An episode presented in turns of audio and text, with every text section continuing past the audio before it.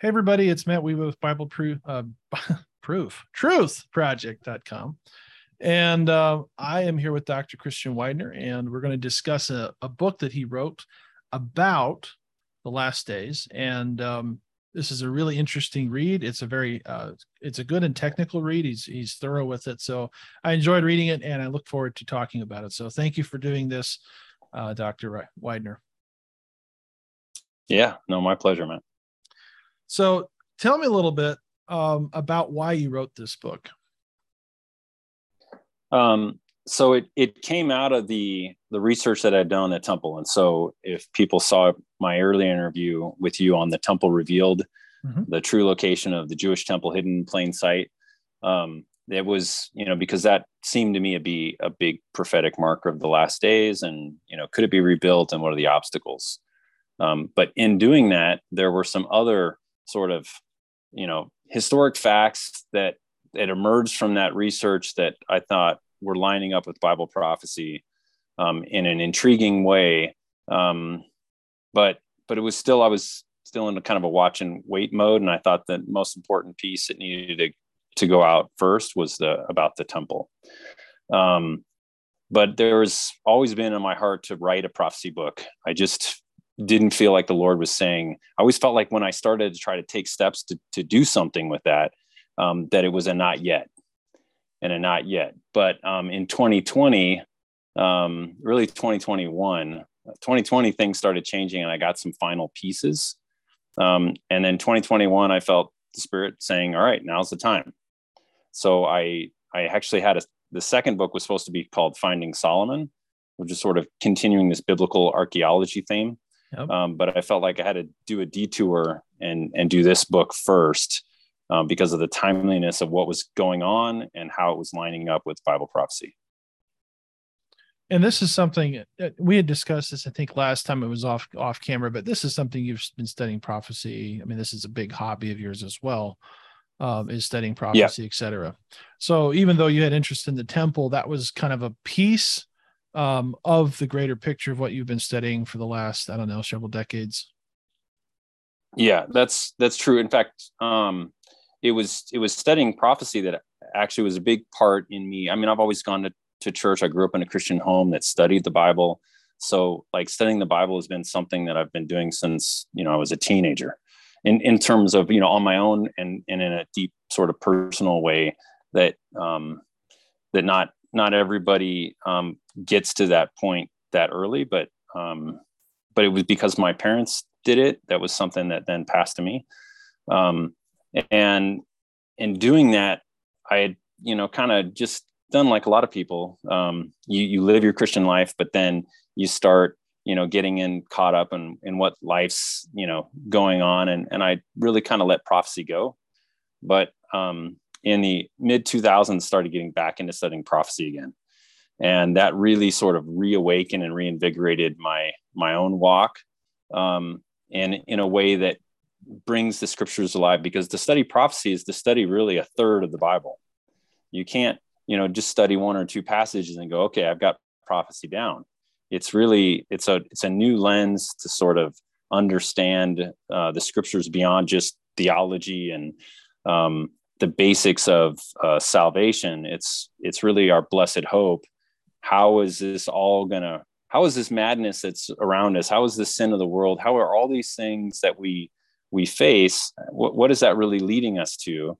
Um, and is it just sort of this endless slog through history, or no, no, no? Just like Christ came physically to Earth uh, once upon a time, and um, you know made an atonement for sin, He's also going to come back again and restore things as they were meant to be.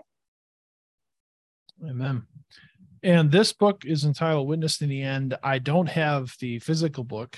Um, you were gracious enough to send oh, me a PDF. I can hold that spring. up here. Might as well do that so people can see it. So here we go. This is an interesting, uh, it's an interesting read. But what's what's I think is fascinating is you kind of saw something in 2020 um, that probably that caught your attention with and that in your mind kind of kicked this whole thing off in your mind am, am i am i right or am i wrong as far as yeah the image. That's kind of what started this whole thing. And then you kind of plugged in all this information that you've been studying over the years. So tell us a little bit about that. Yep. So actually, in studying the for the temple, um, there was something that I came across that was that just blew my mind, and it's the subtitle of the book. So Daniel 77s and the final decree everyone missed. And a lot of people know that there were these four possible decrees in the ancient past which pointed to the first coming of Christ. But but as I was studying the restoration and and the history of Jerusalem, I found that there had been another restoration of Jerusalem um, in the in the reasonably modern times in the 1500s. And I just said, "Well, what, what do you mean? It was you know it was rebuilt again, and it was restored, and like hmm." it was done by a sultan that would have had to have been done by decree there must be another decree um, and so that just kind of gnawed at me and uh, the timing for that was also really suspect because there was this window of a possible decree in, in the time period between 1535 and 1538 and so if if you kind of did the the math um, it just sort of suggested a possibility that there would be really the big reveal in the book is that there could be a second period of 77s.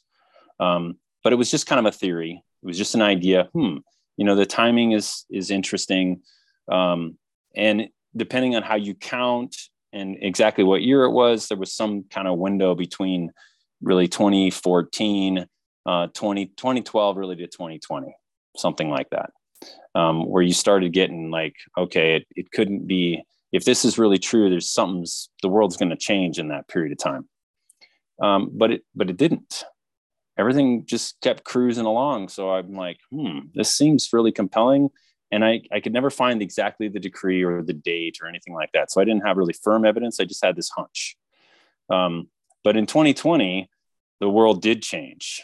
And we got a coronavirus pandemic. And um, that was interesting also we started losing our freedoms and, and people the entire world responded in, in the exact same way and i started thinking you know that kind of sounds like something that could be uh, you know could match what we were told to expect from the white horse and you know and i could see how that could lead to major disruptions in the world because you can't just shut down the world economy and think there's not going to be a, a you know an impact from that. Um, and so i started going to look again for where could this you know where could the, a decree be found you know? And um, some of those promptings i think really we have to credit the holy spirit with just how did you get that idea? I don't know. I just i felt like i should go look and i looked and i looked and lo and behold i found something. I found a book that had been written by a turkish guy called the ottoman Ins- inscriptions of jerusalem. And in it he has pictures of all the these stone plaques that are placed literally all over Jerusalem, and um, and and he translates them. And so that's what then I went, oh whoa, wait a second, there is a decree. It's written in stone and it's got dates, and so that started. Um, really, that just blew my mind. And and I'll I'll tell you. Um, that looking at you know the things in the world plus there was one other thing the abraham accords and and i just thought hmm that that looks really interesting because if we're in that time there should be a peace agreement and there was an amazing historic peace agreement called the abraham accords and they go well but that's not a seven year treaty i'm like well let's go back and look what the scriptures say it says and he will confirm or make firm a covenant or the covenant with the many for one seven and so if it's the final week of Daniel, there's only seven years in that final week. So it doesn't have to say seven years. It just de facto will be for seven years. Um, and by calling it the Abraham Accords, it's kind of a way of, you could see it as confirming the Abrahamic covenant. And it was with many nations. Like for the first time, Israel makes a peace treaty that's not just them with one nation, it's all the nations are joining on to this one bandwagon, the Abraham Accords. Like, what? That's that doesn't happen. That's not even the way normal nations make peace agreements. It was just weird. And it kind of matched the language of scripture. So once I saw these things kind of matching what scripture's not what we expect the scripture to mean, which is, you know, there's always a danger in deciding ahead of time specifically what some you know prophecy means and how it will be fulfilled. So what we need to do is kind of remember the words that we're told to watch for right? But then be keep an open mind about what scenarios might fulfill that prophecy specifically. Um, and so anyway as i saw that i started seeing a whole bunch of things that were potentially converging. And so that made me dig a little further and if you go back to the prophecy in daniel one of the other really amazing things that it says is it says that you know from the issuing decree to restore and rebuild jerusalem until messiah prince two titles um, there will be seven sevens and 62 sevens.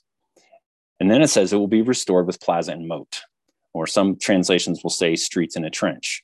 Well whenever you find you know sort of a discrepancy on a very specific thing you're looking for you got to go back to the hebrew and see wait why did they say streets in a trench versus plaza and moat? Which what's the really the right idea? And um, for the the streets or the plaza the word is rehob. And rehob means a big open area where people can meet. And so i looked for that word a word search on where is rehob used in the scriptures. And one of the places it's used is in ezra um, where um, when the when they people were brought back to the land and they had taken foreign wives. They were all gathered in the Rehob of the temple. And, and they were that's where they repented and they but you go Rehob of the temple? Oh that's the temple mount. That's the plaza of the temple mount. Um, now it can also be in the city gate that word. So it can it doesn't have to mean the temple mount but it includes the temple mount in scripture right? And then uh, a moat can is really it's a dugout area. It can be a trench or a fortified structure, but because the scripture says it would be restored and rebuilt, then we know it's not just a dirt trench. It's a it's a moat. It's a defensive structure. Um, so so then that gives us kind of like, hmm, all right. So we're looking for a plaza and moat, and how do we know this were, restored? And um, we presume that those structures were presumed were restored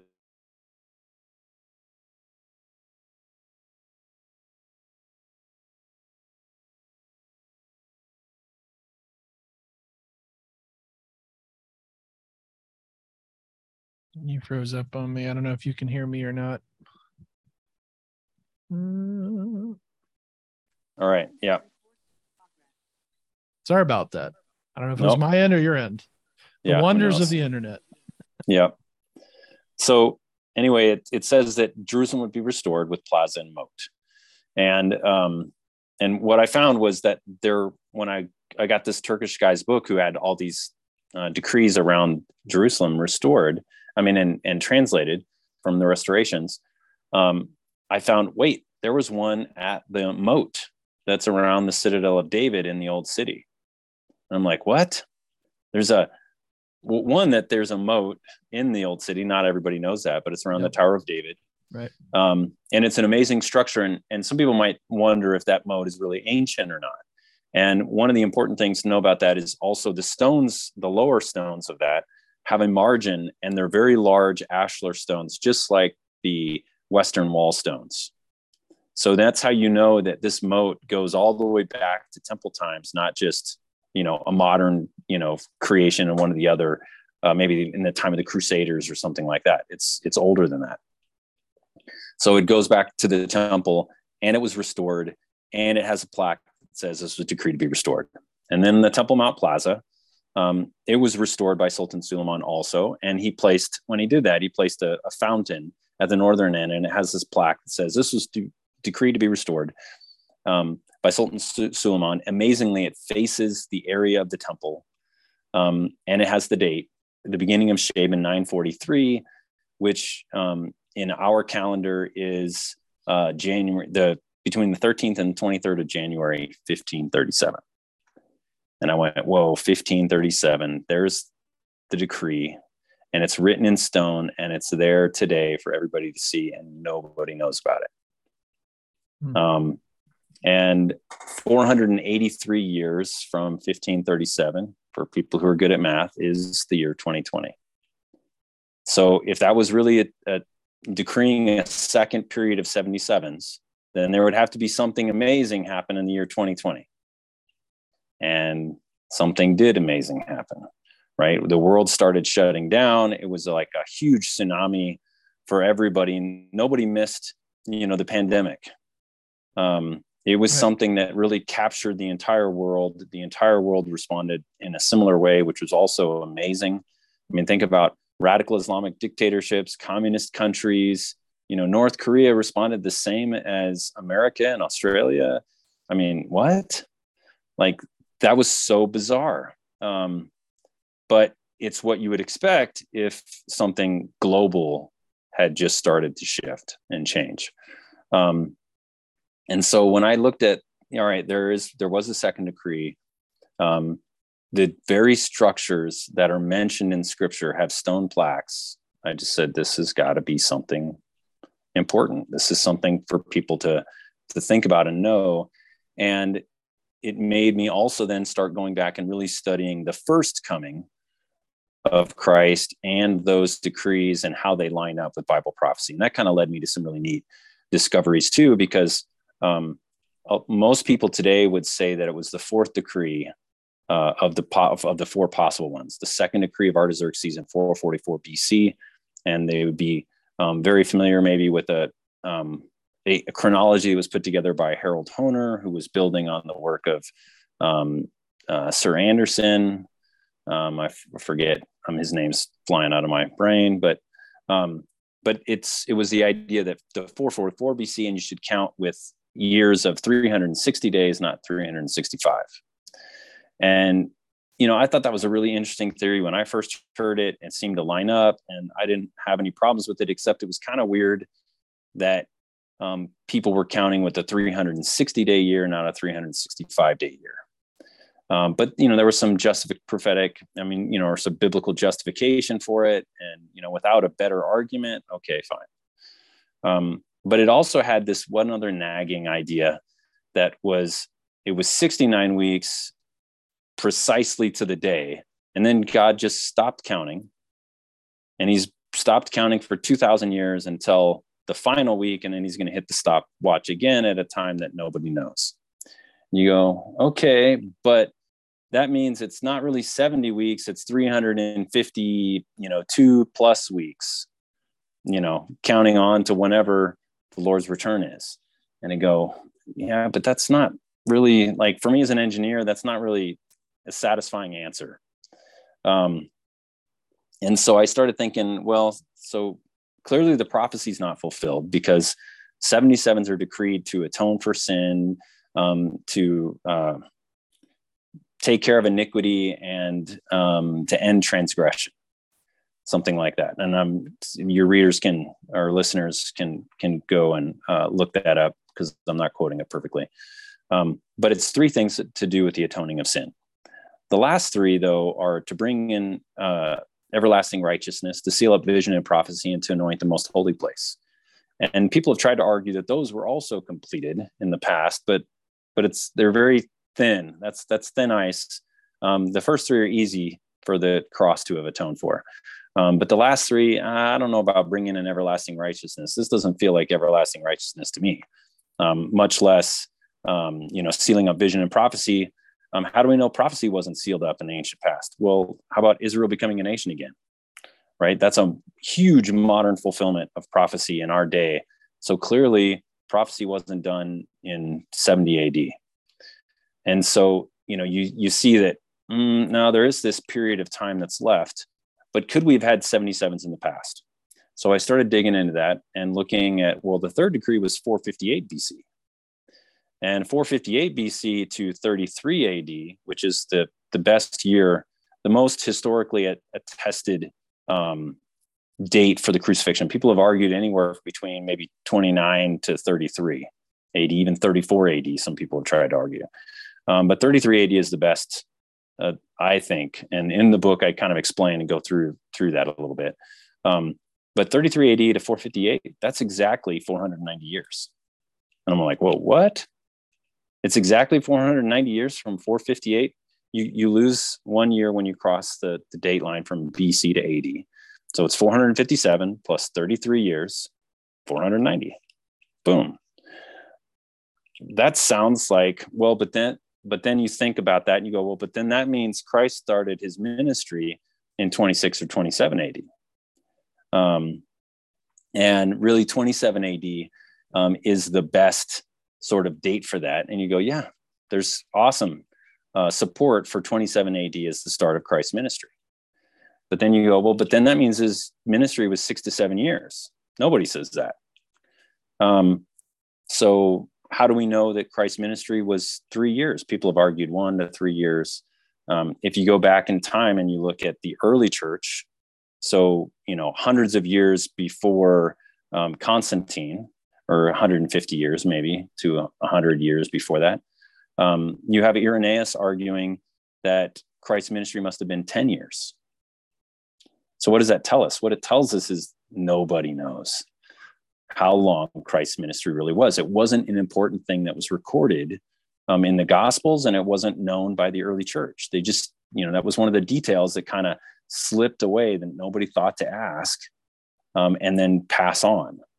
So, um, so there's there's no scriptural or any reason. In fact, um, we know from one of the Gospels that if everything that Jesus said it did was written down, not all the books in the world could contain it. Um, which is, you know, also a you know a use of hyperbole but clearly communicating the idea that jesus did tons of things that there that weren't recorded so a longer ministry is not really that hard to accept um, if you look at the best states that we have from based on um, luke is the one who gives us the start of uh, john's ministry so then you go all right we have reasons for these dates and you see this perfect 490 years in the first coming clearly the prophecy is not complete. So could we have basically a period of 77s for his first coming and a period of 77s for his second coming?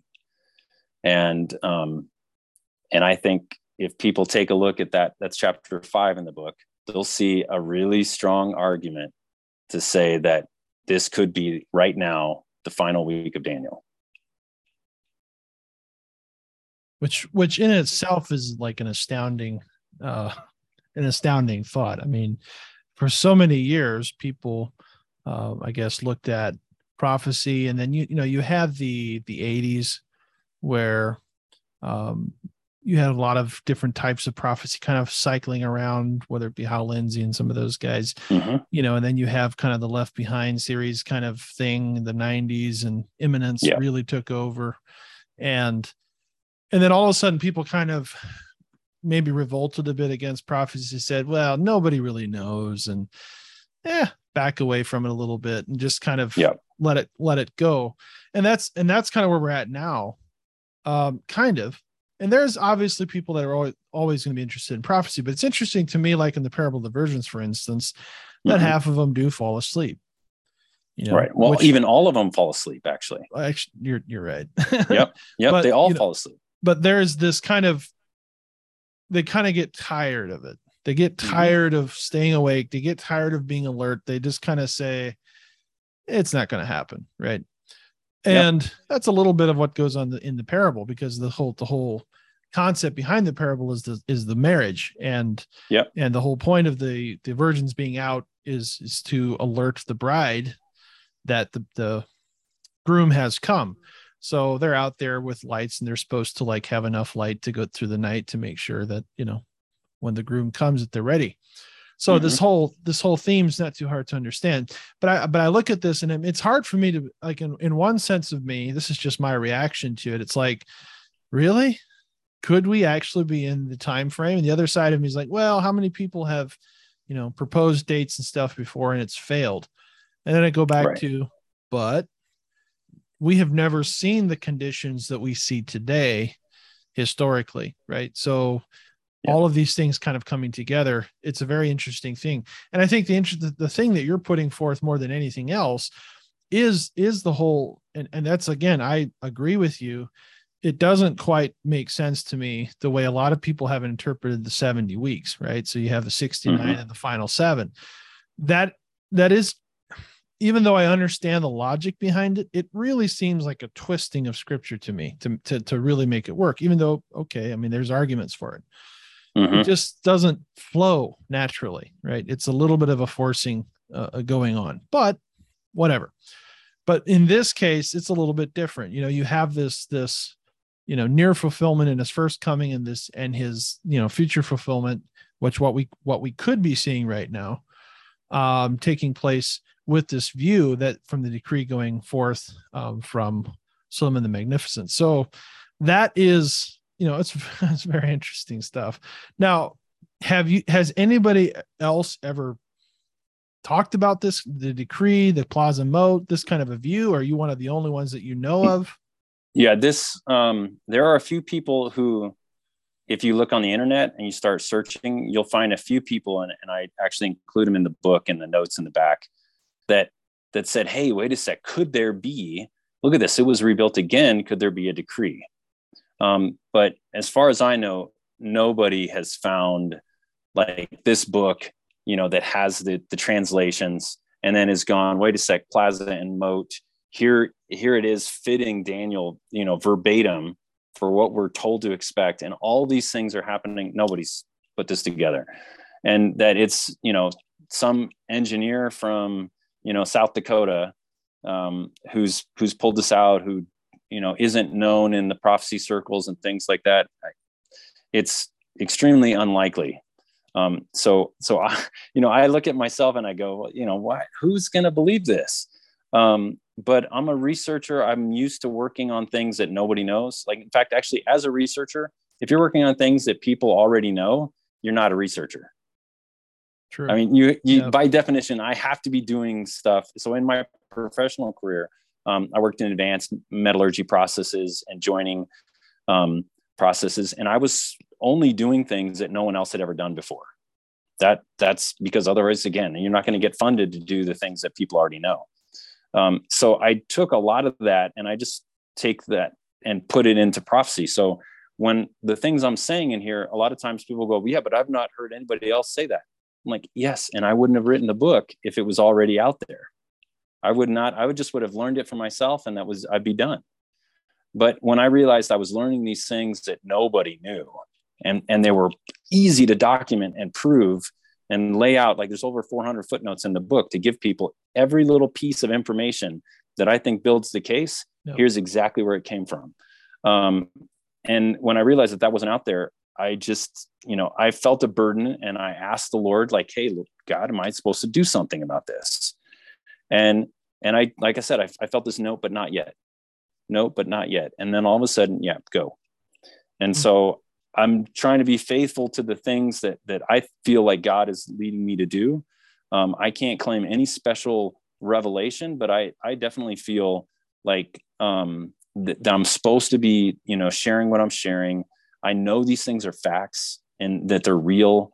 Um, you know, so I, I'm I'm totally confident in, in, the information that I'm presenting. Does it mean that we're at the end? Yeah, I think so. And and and there's there's other cases I make. So another thing that I do in the book um, is Jesus makes this principle, and it comes from the book of Deuteronomy. But he says, you know, a matter must be established by two or more witnesses. And I think in scripture and theology and the things that we believe, um, the important things are always established by multiple witnesses within scripture. So I wanted to look for some other indicators, right? Other independent ways that that this might be converging, um, show that we're converging on on the end. And I found uh, three actually really big ones. One on uh, the uh, the fig tree, the parable of the fig tree for a, a generation, and um, the age of the earth and a jubilee. So, so those were other things that that I started saying, hey, wait a sec, there's some, and we can we can get into those later, but um, it's just you're you're looking at what's going on, and and I'm always trying to talk myself out of could this be the time? How do you know what you think you're seeing is true and real? And I think people will if they give it a chance, they'll find that I don't, I'm not putting anything in there that, that I don't have a, they don't have some kind of backup for. Yeah. And I agree with that. You were very thorough.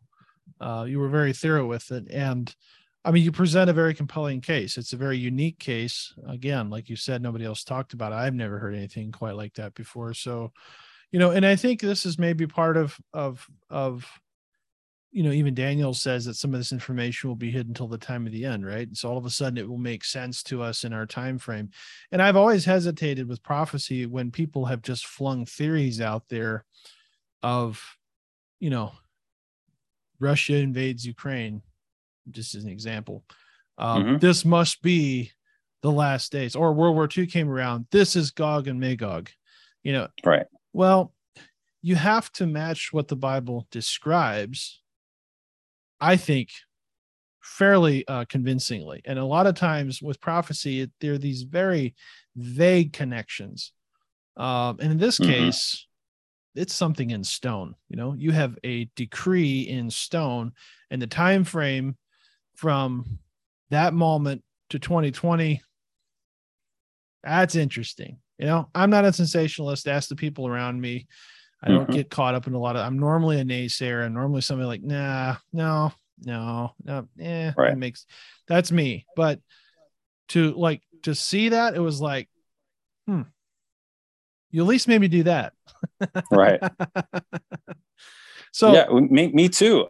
I mean, it, I was just like, this can't be real, and it's totally real. Hmm. So, and and I was just in Israel a couple months ago. Uh, was able to take my family over, which was really, really good time. But you know, oh, I've awesome. walked, I would walked around that area. You know, of course, I didn't read the book at that time. It's part of why I was busy this summer because I. Oh no! I I was yeah. gone for a couple weeks, and then I come back, and you know, when you're gone from work, it just kind of hits you. Yeah. So the summer has flown by, but it was, um, you know, I'm just seeing this picture as you were describing it. You know, I mean, I was just there, and look at how the nations were totally affected by COVID. Even when we were there, we we left for Israel the day that the mandates went away. So the, the night before they made the ruling on the masks. Okay. Oh yeah. So the next day we were able to fly mask free, which, you know, talking about the effects that COVID had on the nations, you know, that was mm-hmm. something that was very real. I mean, just little things like that. We still have, you know, vaccine things and stuff like that yep. that are in place. But at the end of the day, how this has gripped the nations and it has seemingly opened the door. Uh, I hate to use the word the word new world order, but I think the political mechanisms out there are certainly trying to to steer it that way. Yep. Um, the stuff that we see today is, you know, the, the global elite clearly are wanting to take advantage of the crisis and leverage it all mm-hmm. that they can, whether, whether it be on issues of energy, on the issues of agriculture, issues of production. Yeah. They want to see this as a as a as a, a way to just undermine existing industries and reinvent the wheel, if you will. So, you know, this all started in 2020. Now, I don't know, is this the last days play out or not? But you build a very, very compelling case that we could be seeing it. So, if that's the case, in your mind, what do you see as some of these signs? And i know you cover this in the book but what are some of the signs mm-hmm. that we should be seeing if we're in this sequence? Right.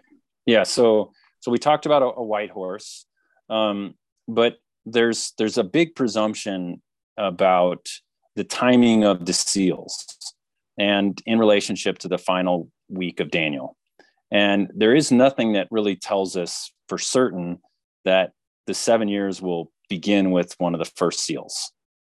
Um, but it's but it's an inference, and I think it's pretty strong, right? So so you you could you don't have to I think have a first seal open, but it but it seems like you do. And when you look, you have this the the first seal. It says um, there's a rider on a white horse, and he has a crown, and he has a bow, and he goes out conquering and to conquer. And you go, okay, so he has a, a crown. Um, well, the the word for crown in Latin is corona. So you know, you go, wait a sec. You mean this whole pandemic started with a crown virus? Like that's weird.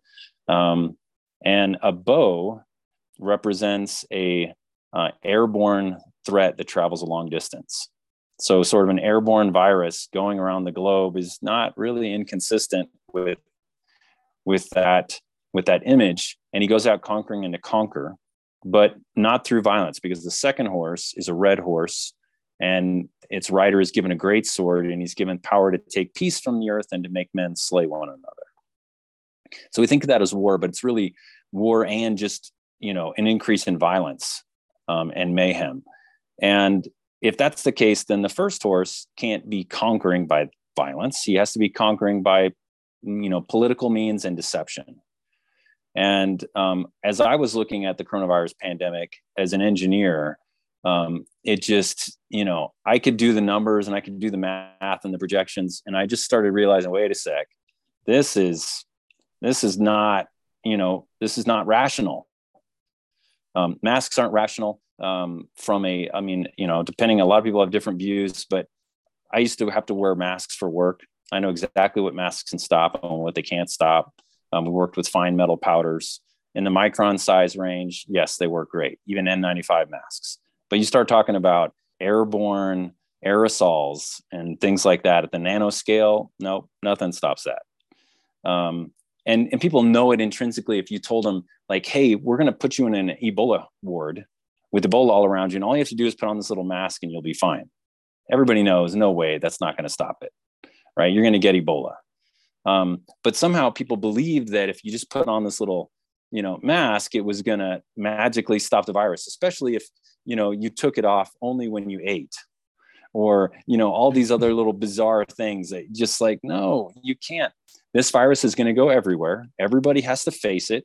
You just, you know, put yourself in the hands of God, pray, and, and, you know, we'll do this, we'll face it just like we do every other little, you know, virus or flu or other thing. But that's not the way the world responded. So, and in that, freedoms were taken away. People couldn't go to church, right? They were told not to sing. You could do any other thing, but you couldn't, you know, it was clearly spiritual. Um, there was this massive spiritual battle um, going on, and you could see how suddenly we could lose um, a lot of the freedoms that we took for granted. Yeah. Um, so I said that's a conquering and going out to conquer. That that fits. But if that's true, then you'd have to have war and violence and mayhem. And what happened in 2020? A sudden spike in violence, in suicide, in murder, um, in uh, armed conflicts between nations, in civil war, in protests, um, and you had the Ukraine inv- invasion of Ukraine, which I think has, um, I think history will show that that was the start of World War III. Now, some people say yes, some people say no. Yes, the jury's still out. Um, but um, as I was thinking about that, I looked back at the history of World War II. And Germany invaded Poland, but it wasn't until eight months later that they actually launched their full um, larger campaign that started attacking the rest of Europe. So it, it would, you know, it didn't. None of these things, you know, materialized immediately. Um, it takes time. So, so I look around and I see, well, we're we're good on so many ways to say we have a red horse that's riding and it's going to get worse. Um, but I said, well, what's the next horse? The next horse is a black horse. And he holds scales in his hands and he says, three quarts of, uh, of uh, a denarius, a quart of wheat for a denarius, and three quarts of barley for denarius, and do not damage the oil and the wine, which which implies an inflation and a massive increase in the cost of food, um, and ultimately famine um, and scarcity. But for the lower you know portion of of society for the poorer people because the people crying out do not damage the one the wine are probably the rich. And so um, are we you know seeing inflation? If you look back in history normally inflation was something that was um, a country by country thing.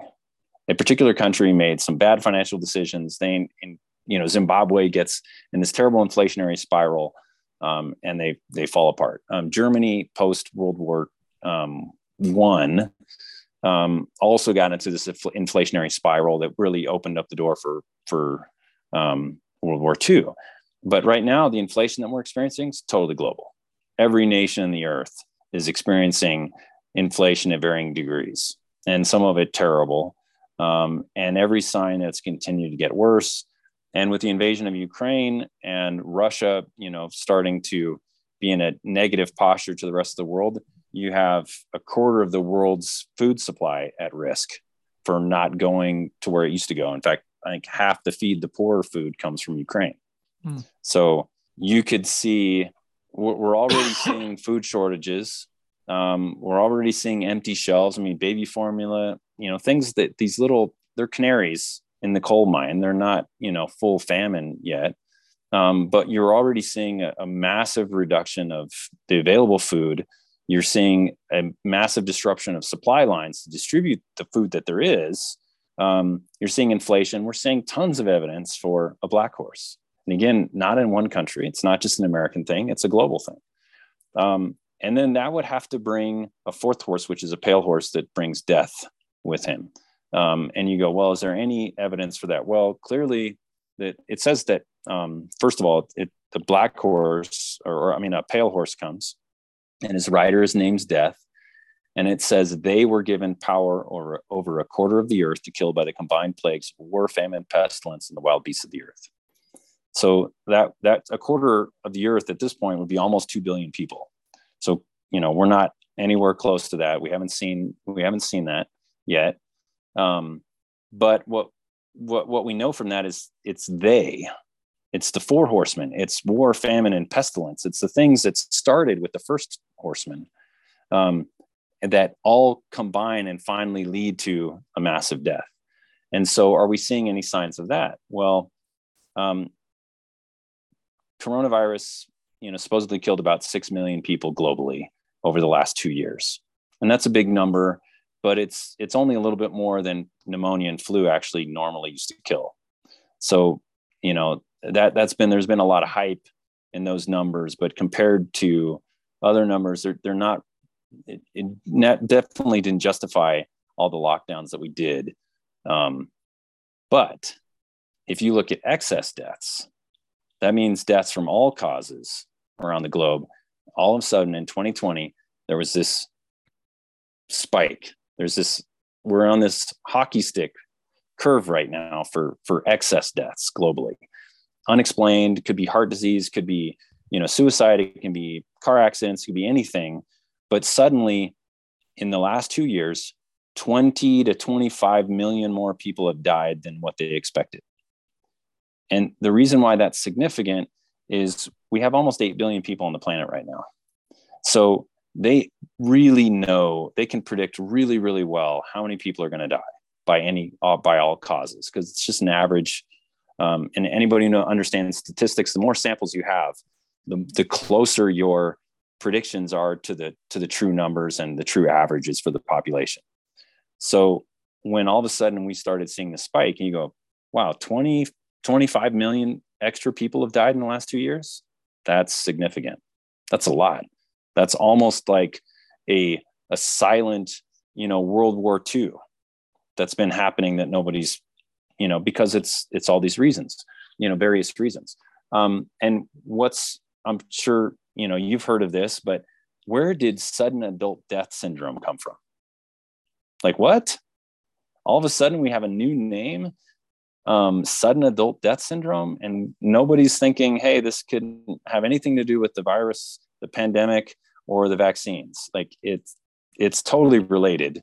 Um, it's just a question of proving how and and where and and what methods. But this time has changed the death rate, and so um, and there's uh, if you look at the famine and the things that are likely to come still yet people are saying there's a billion people that are at risk for for food supply in the next two years so yeah if there's a billion people at risk now then we are on a path um, there are also you know people have wondered will putin use nuclear weapons right could we get into a limited tactical nuke battle as part of world war III? yes that's on the table doesn't mean it'll happen right it just it's a lot of experts who aren't looking at prophecy. They don't, you know, they would never agree with me that this is the final week of Daniel. But you know, you start looking at what they're saying, they're going, yes, this is a real possibility. Um, and so that's one of the ways that I I verify. You know, am I looking at confirmation bias, seeing what I want to see?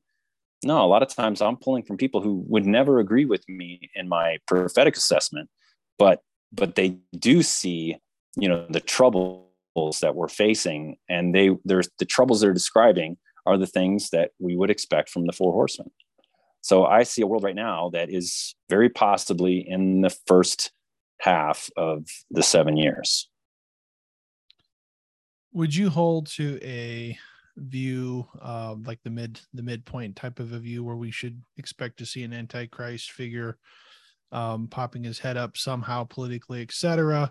And some people will look at that as well as uh, the abomination of desolation, kind of being a, a beacon, if you will, to signal yep. uh, the midpoint. You would be kind of of that type of persuasion as well. I, I would. So um, I think everything starts with in the middle of the week. Um, you know, he will halt the sacrifice and the grain offering and will set up the abomination that causes desolation. Um, so, in and the, one of the scary things about saying, "Hey, this is it," is it's real going to be real easy to test the the thing that I'm this you know that I'm putting together here.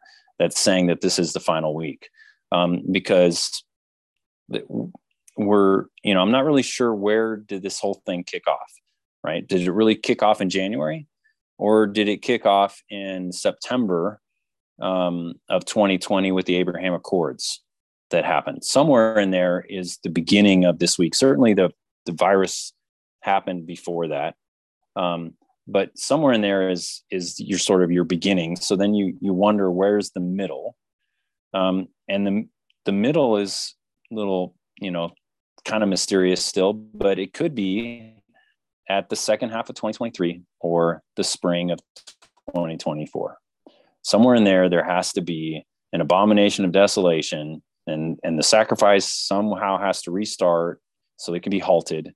Um, and that's close. That's a really you know this is not like a far off someday. These are things that that i'm saying you know if this is really the window yeah all these things are going to happen. And we should be watching very closely because they may not happen exactly the way people think. Like, for example, how many people saw the Abraham Accords and said, hey, that could be the Daniel peace agreement? A few, but most people just saw it as another iteration on, you know, the attempts for peace in the Middle East. Not a lot of people said, wait a sec, Abraham Accords is a confirmation of the of the covenant, and many nations, four nations so far, more nations likely to come, have signed. There we go. That's that's evidence that that we were told to watch for that indicates that this is the final week. Um, and so, if, if not everybody recognized Abraham Accords, could could they somehow could there be an abomination of desolation that somehow missed also because it just looks like some other natural event? And I think we can be sure that all these events, until you know fire and brimstone start raining down from heaven and giant mountains are burning you know burning mountains fall into the sea the things of the trumpet locusts come out of the you know th- there's a time coming that it's going to be impossible to miss but these early birth pains and, and i really would tie the birth pains of matthew 24 to the seals so to me we are in the birth pains right now. And a lot of people would agree that we're in the birth pains but not necessarily agree that those are the seals because this looks like birth pains for sure. Um, but they might you know think that it's still going to get worse later. Um, and and i agree it will get worse later. But i'm trying to send this warning out um, you know in time for people to to be watching and and keep you know and do something to get ready right? I mean we all have to pray and ask the lord what he wants us to do. Um, and we don't want to live in a spirit of fear but we want to be wise and we want to be prepared and we want to you know ask the lord what we can do um, if this really is that time. And to give us wisdom for for recognizing the things if his words being fulfilled in front of us we want to see it. Um, and so I'm I'm trying to give people enough warning um, and enough of the scriptures that we're told to watch for that that if this can trend continues, that they can start then going, oh, yep, there we go. There's another confirmation. Yeah, yeah, it's it's definitely the, the I definitely the season has changed in the world. I think we can all identify that that something is happening. So we might as well look for the signs because who knows? It could be any day. Um, mm-hmm. Yeah, and a watch therefore, right? So when when yep. are we not supposed to be watching? Correct. All, all the time. Yep. Yep. And I agree with you. I agree that Jesus in Matthew 24 aligns the abomination of desolation as being the sign in which we are to watch for, and what we are to look for, because it is going to help us understand the season that we're in. When you see all of this coming together and that, then you know we're, we're good to go. So that's definitely mm-hmm. something I'm looking for. Some people may say, well, how could that even happen? Um, just from a you know just from a knowledge standpoint the temple institute in jerusalem has everything it needs to start the the temple sacrificial system today if yep. they were allowed to do it so from a technical standpoint all they would need to erect is some kind of a temple uh, or portable sanctuary of a sort and they have everything they need to to do the sacrificing so who knows if that'll happen? I guess we can wait and see. Talk to us a little bit about mm-hmm. the uh, the jubilee cycle because that's also a part of of this whole thing. Yeah so that that was something that really blew me away um and i didn't really find that until um i felt the lord was telling me to go write the book. Um and so there were things that like i said as um as as you go through it i'm like this is really compelling but what else? And um the Jubilees, the year of Jubilee, is a beautiful picture of, or seems to be a beautiful prophetic picture of the return of the Lord and the start of the the millennium. Um, and and why? Because it it says that you know this, you'll set the captives free, and and that kind of thing.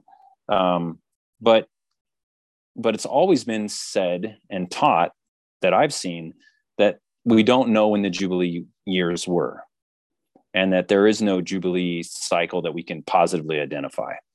Um, but as I was doing some research, I came across, uh, wait a sec, no, no, there's there's some Jubilees in Scripture, and and we can fix the date. And I'm like, what? Um, and the first one that the rabbis talk about, um, and actually there's two that the rabbis talk about. I don't agree with both of them. I really only agree with one. One is a is a really kind of an inference, but one is straight from Scripture, and it's in uh, Ezekiel chapter 40, verse one, and it's one of these passages that says, you know, it was 25 years after the exile, um, 14 years, you know, after the um, destruction, in the beginning of the year, on the 10th of the month, um, you know, the word of the Lord came and da da da, and you go like, okay, I mean, all of Scripture is inspired all those details um, you know give something that that was important for for us to know as a church but not necessarily at, at all times. Um, and not meaning all times throughout throughout history but just in in each of our lives there's things that you know i don't understand the meaning of that. And so you know i just i read it and and i move on. It shows me the historicity and and the reality but i don't know what it really teaches. Um, but the rabbis did. They go this says in the beginning of the year on the 10th of the month. The beginning of the year, which is Rosh Hashanah, is the first of Tishri, not the 10th. So, but there's one time every 50 years that Rosh Hashanah is on Yom Kippur, the 10th of the month of Tishri. And that's on the year of Jubilee. And it's because in Leviticus, it God just said, Hey, you know, on the 10th of the month, I want you to consecrate the year of Jubilee and sound the trumpets and declare the, you know, the Rosh Hashanah. And you're like, whoa, wait a sec. Why did God say every 50 years you declare Rosh Hashanah on the 10th, not on the first? Weird. That just like that blew my mind. And, and there's your um, anybody listening who's familiar with the feasts of the Lord and the seven feasts and their potential prophetic significance should be blown away by the fact that Yom Kippur and Rosh Hashanah are the same day every 50 years in the year of Jubilee. That's, you know, it's not an accident. God doesn't just randomly decide to celebrate it on the 10th. Um, but what, what that means is by saying it was in the 25th year of the exile, the 14th year after the destruction of Jerusalem, that that year was a first of the beginning of the year was on the 10th. That means that year was a Jubilee. We know when the temple was destroyed. So we know that that that that 574 BC basically was a year of jubilee. And that's not a it's not a crazy inference. It's not a it's it's a really solid yes. The only year that you have on beginning of the year on the 10th of the month is a jubilee year. It tells us that the timing to the destruction. We know when the destruction was 574 was the jubilee year. Wow. All right, that's awesome. I didn't know that there were any Jubilee years revealed in Scripture, except I had heard about one in the New Testament, but I hadn't thought about it. Um, and that is uh, the year 27 AD when Christ began his ministry. And, and the reason why it's not really taught as, as definitive in 27 AD is because we didn't know um, for sure when uh, when when Christ began his ministry because people debated whether it was 27 AD, 28 or 29 AD. And so because there was this sort of debate, it made it hard um, to to def- be definitive on what year that was. But it was the year Jesus began his ministry. He'd just been baptized by John. He goes out in the wilderness for 40 days. Um, and then he comes back in and he goes into the synagogue, I think in Capernaum, and he opens the scroll of Isaiah and he reads from chapter, I think 61. But he says, you know, um, for it has been given me to, you know, to declare freedom to the captives uh, and, you know, restore sight to the blind and, you know, some things along that, that really are basically a quote. Isaiah's quoting the year of Jubilee. And he says, then at the end of that, he rolls it up and he says, Today this has been fulfilled in your hearing. So then people have gone, Well, if he's reading from Isaiah, who's quoting from the year of Jubilee, and he says, Today this is fulfilled in your hearing, that must have been a year of Jubilee. And then that would mean that 27 AD was a, a, a Jubilee year too. And I went, huh, 27 AD, does that line up with this other independent date from Ezekiel in 574 BC? And guess what? They're on the same 50 year cycle. So 50, 574 goes to 524. 524, you can count by 50s up to 24 um, BC. And you 24 BC to cross the date line and you lose a year. So it's 23. 23 plus 27 is 50. So that's exactly 50 years.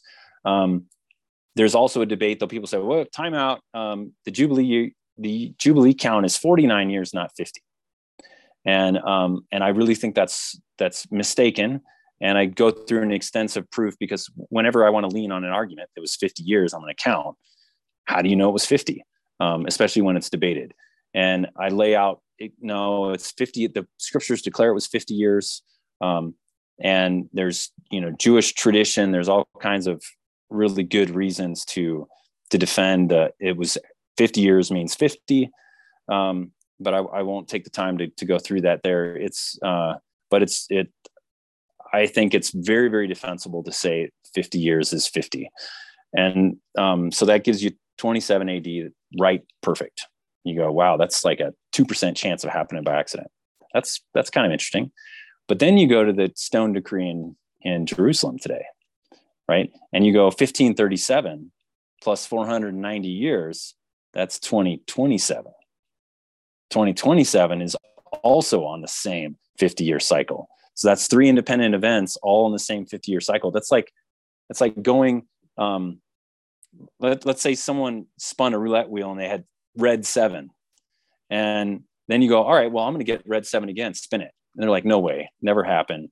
Can't, can't do it. Right. You spin it and you get red seven. And then they go, all right, now I'm going to get red seven again, spin it again. No way, never happen. So it's a one in 2,500 chance to have three independent events all in the same 50 year cycle one in 2500 is like a 99.96% chance that's not just a coincidence to me that starts to add up to evidence um, and so and then there's there's several other things that also fall in that same 2027 window. So to me it's this is so far beyond coincidence that I, i'm confident. This is as unlikely as it feels um, I, I think we're we're there.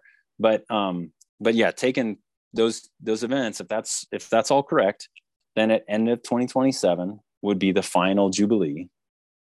Um, it would be and not only would it be a final jubilee um, but it would also mark 6000 years of world history and you probably saw that also as as one of the arguments um, and we we could we could get to that but i i just an amazing convergence of of testimonies in scripture Yeah, I agree. It's phenomenal. You did a great job. now what? What's next? Um well, yeah if if these are the days um, then you know there's a lot of work for us to do um, sharing and warning people. And so you know that's a big part of the book. Um, and but there's also a part of just trusting the lord where he has us right? And being faithful. When for the those 10 virgins um, they all fell asleep but at midnight the cry came out that the bridegroom is coming and so they all got up and they started trimming their wicks.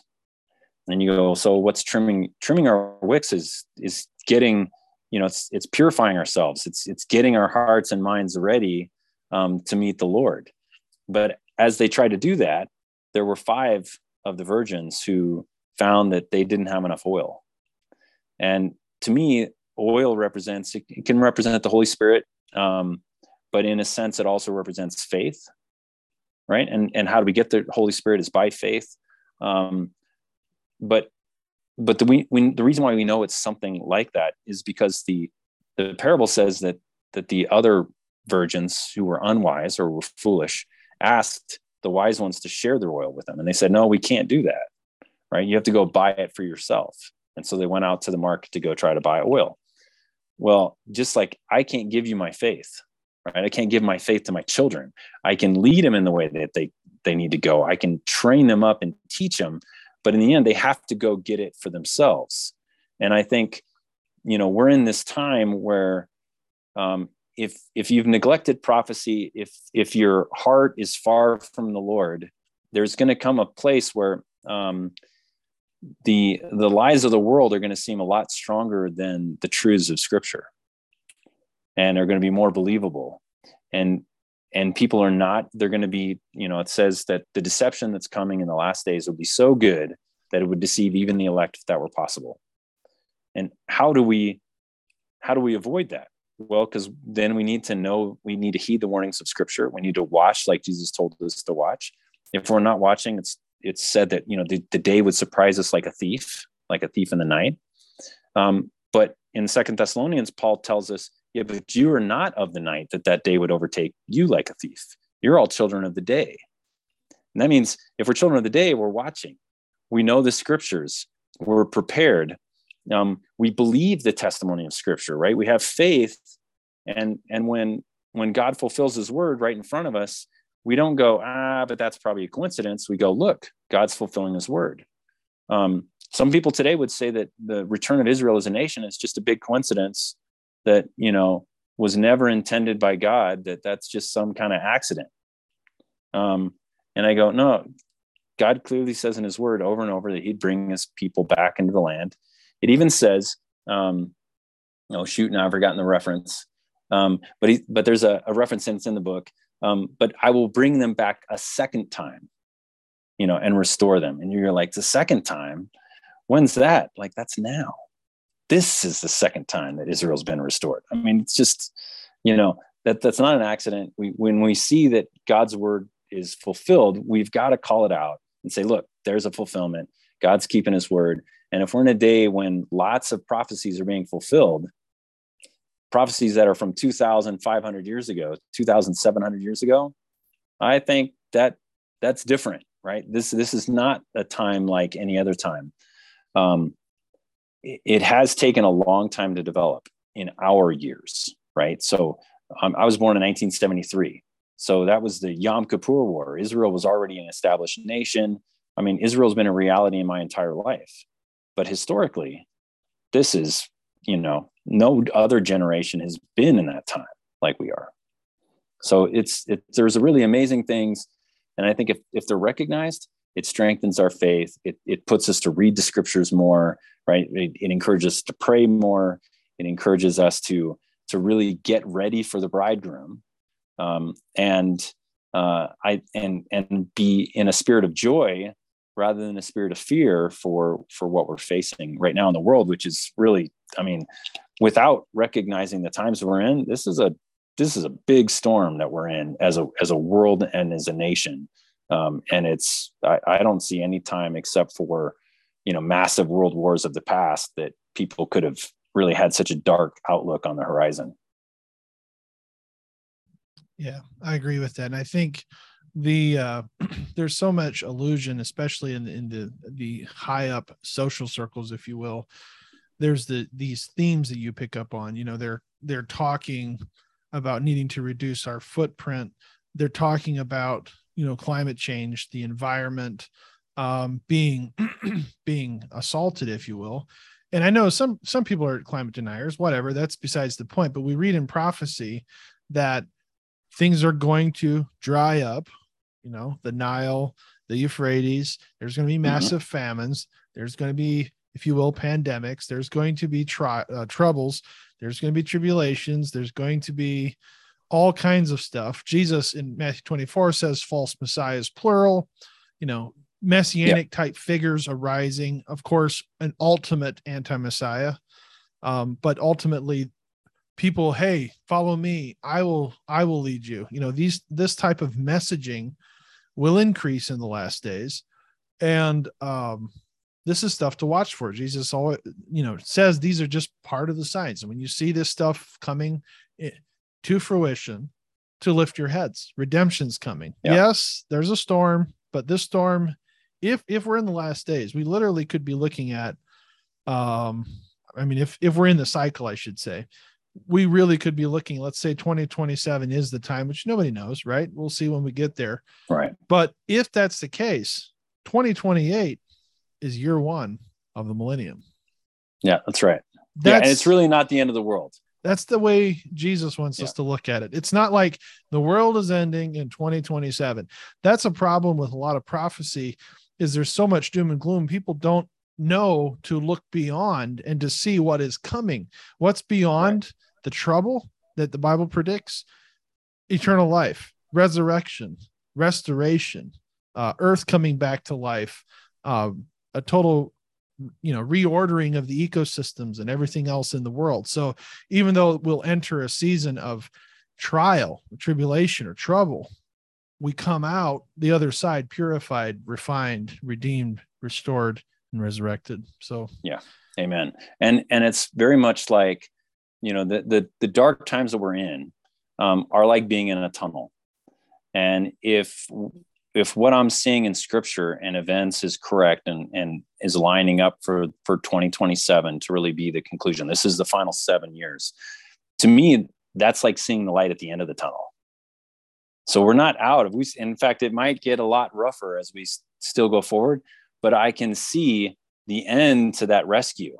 And somehow for me, knowing the end and is in sight for our rescue, it can even get a lot worse. And I'm still going to be hopeful, right? Without that, maybe I would despair more.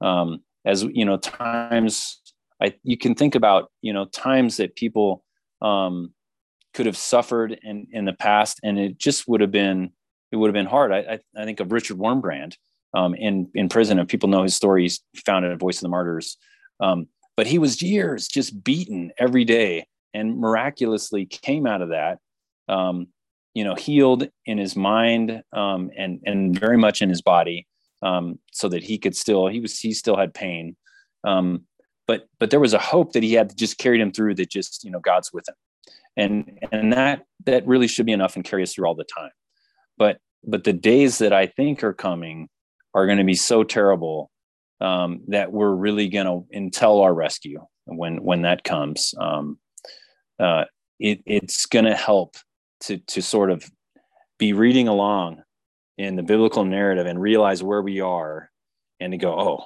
hey, all right, this is this is all terrible, but it's following His plan. He's in control. Okay, I can trust Him. Um, and and I hope that that's what knowing where we are does for people that it really helps them to trust that God has got all of this under control, fully planned. And even though some of us, um, I mean, believers right now in the world are already facing terrible things. And if Christians in Afghanistan, as soon as we decided, you know, that we were pulling out of there, I mean, it was a death sentence for so many believers in Afghanistan. And yet, you know, can they trust God too through that? Yes, yes, they can. But, um, but that doesn't mean it's easy. So, no, absolutely. Well, do you have any final thoughts on that? And then I also want you to again show the the picture of the book and then also references to websites, etc. Oh yeah, sure.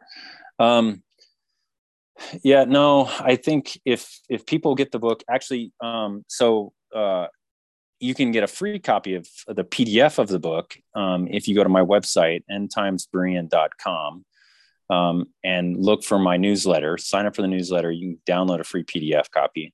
Um, the the paperbacks are available on Amazon. They're twenty five dollars. Um, so for anybody who who that's an obstacle, you can also get a Kindle version for nine ninety seven. Um, so anywhere in there, there's there's a, an option. I want everybody who's who's willing to put in the time to read it because it's 400 pages, so it's not a you know it's not a quick read. There's a lot of information there, um, but I've really worked hard to make it accessible for everybody. Um, if you know if you want if you are somebody who really needs to know all the facts on a particular point because that doesn't seem to line up with what you were taught um, then that evidence is in there. If you know you read that and you go oh yep then like a lot of things are in footnotes. So i you know if it gets really technical i put it in a footnote so that i didn't want to bog people down. Um, but but if you think that if you're seeing it's light on technical information then don't forget to read the footnotes right because i i did put all those in there i'm just trying to make it uh, in a way that that reaches everybody um, you know so that people can get the level of detail that they need to to be able to move on to the next point um, but you can find those at, at endtimesberean.com. You can also go to witnessingtheend.com and you can find uh, a web page for the book itself. Um, and you can find again that on on Amazon. And I also uh, there's a way to contact me to send questions. So you know if, if something still doesn't seem resolved for people, I encourage them to to reach out, send me an email, ask that question that goes, but wait a sec, what about this? Um, you know, I, I try to address all those kinds of things for people because um, I don't want, you know, one small question that that to hang somebody up. If I can give them a more detailed answer that, you know, I just didn't explain um, enough in the book, uh, you know, to resolve that for him. And I've tried to be real thorough, but there is a place where you know you've got to call it good enough um, on any you know given point. But but I'll engage with people on a on a one to one basis if that's you know again if that wasn't enough. So very good. Well, we appreciate your time. Yeah, uh, excellent resource. Uh, people definitely definitely get your copy or a PDF or however you want to do it. But I would recommend reading it. Does a great job of covering a lot of the themes in the Bible. Uh, or in prophecy, I should say, and uh, just addressing them, not necessarily exhaustively, but but definitely bringing it up to where people could understand some of these patterns.